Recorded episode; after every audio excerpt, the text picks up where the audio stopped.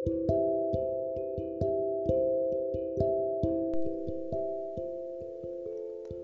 い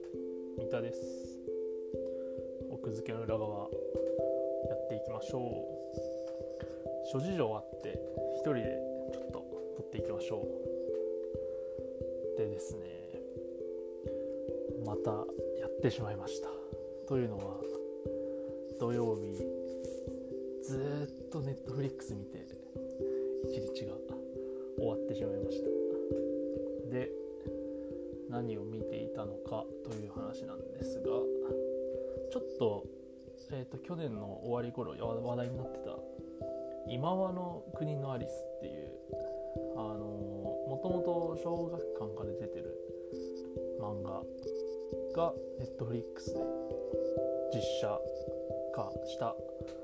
全部で8話かな。あったんですけど何気なく1話目を見たらもう気づいたら8話まで見てしまってましたね。もうやってしまいました。で、まあ、8話目まで一気に見たので、まあ、面白かったのは確かなんですけどこう、まあ、驚いたのがもうネットフリックス実写化されるたイコールもう世界中で見られてるっていうのがすごいなんか伝わるというかまず音声も英語が用意されてるし、えーと、ドイツ語フランス語イタリア語ポルトガル語とか結構な国のもう吹き替え版があってで字幕に至ってはもう何カ国かあったんだろうなんか結構なマイナーな国の分も字幕が用意されてた、まあ、ネットフリックスで実写化されるっていうのはもうまあ、世界規模で見られるよっていう意味なのかなってちょっと思いました。あとはそのネットフリックスってもう実写化したら実写化というかそのドラマをバーンって出したらもう全部あるんですよねすでに。なのでつまりだから1話ごと1話ごとってその毎週見ていくんじゃなくてもうその1シーズン出したら多分全部一気にそのシーズンの輪はエピソードは全て公開されるっていうようなやり方にしてるのかだからもうその1話ごと見るとかいうのがストレスがなくてむしろその一気見が一気見のなんか気持ちよさというか一気に見ることでどっぷりなんかハマって満足感高いみたいなだから毎回毎回これやってたらその毎週のそのドラマを見るみたいなその待つっていうのが結構苦痛というかなんか逆になんかもどかしさが増すのかなって思ってしまいましたね。うん、でまあ肝心のお話のエピソードはまあ主人公が主人公とその友達が渋谷で遊んでたらいきなり人が消えて渋谷に自分たちだけ3人だけになってしまってどうしたどうしたってなってたらまあゲームがいきなり、まあ、ギャンブル的なゲームが始まってそれをクリアしていくことであのまあその仕掛けゲームを仕掛けてる敵に徐々に徐々に近づいていくみたいな、まあ、途中ねあの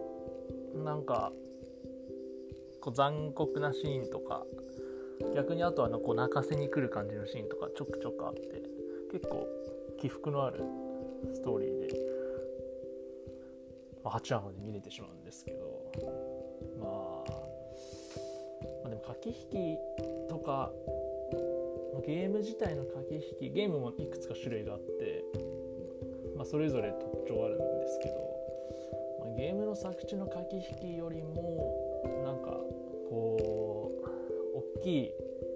その設定のなんか穴をついて主人公がゲームクリアするというかなんか細かい細かい駆け引きみたいなのはあんまりなくて、まあ、いい意味で言うと、まあ、分かりやすい、まあ、いい意味というか分かりやすい、うん。まあ、ちょっと荒れない言い方をしてしまうと大味な感じは否めないんですが、まあ、逆に言うと分かりやすいからこそ実写化できたような気もしたしましたね。うん。なんかあれがね多分ライアーゲームとかを本当に原作に沿った形で実写化しようとするともうすっごい細かくなるんですよ。僕確かライアーゲームの実写のドラマちょびちょびって見て映画もちょろっと見たんですけどなんか原作ほど細かくはなくて。であのライアーゲームの良さはあの原作のねあの細かいなんか説明だと僕は思ってるので、うん、だから今の国のアリスねまあ漫画を読んでない僕が言うのもあれなんですけど、うん、でねやっぱ世界中の人見てるから英語で検索とか感想とか調べてみたらえっと英語名がアリス陰謀だなんとかな。でそれで調べてみたらドラマと漫画の違いはこれとか英語の記事で出てくるんですよ。それって結構すごいことかなって思って、まあ、日本の漫画が実写化してでなんかどうかのブログの記事で漫画とドラマの違いはここみたいな記事でのまあまあまあ日本の漫画だしっていうのがあるんですけど。それがね英語の記事で漫画とドラマの違いとかまとめられてたりとかあといろんな国のユーザーがシーズン2が待ち遠しいってコメントしてるのを見ると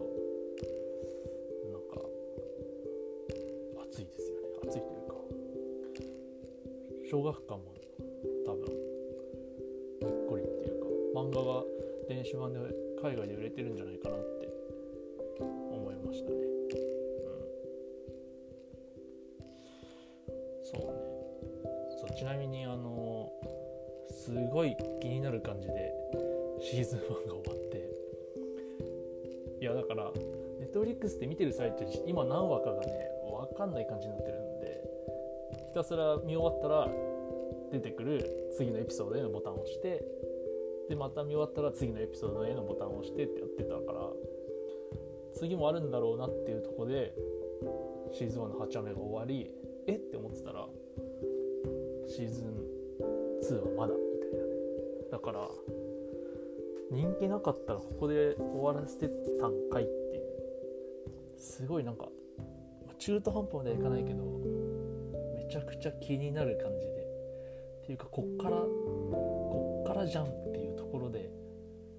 終わったので、まあ、気になる人は漫画読めっていうことなのかもしれないけど、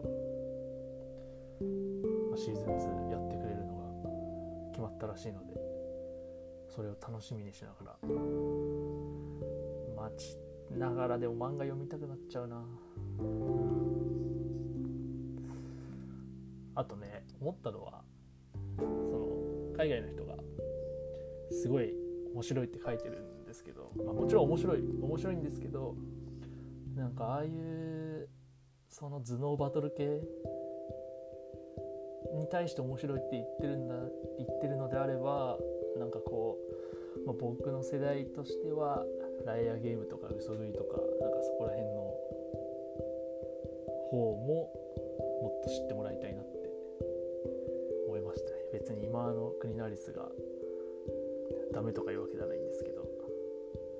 もっと面白いもっとっていうかなその、面白い漫画は世の中に世界に広まるといいですね。ということで皆さんも見てみてください。今の国のアリスネットフリックスで見れます。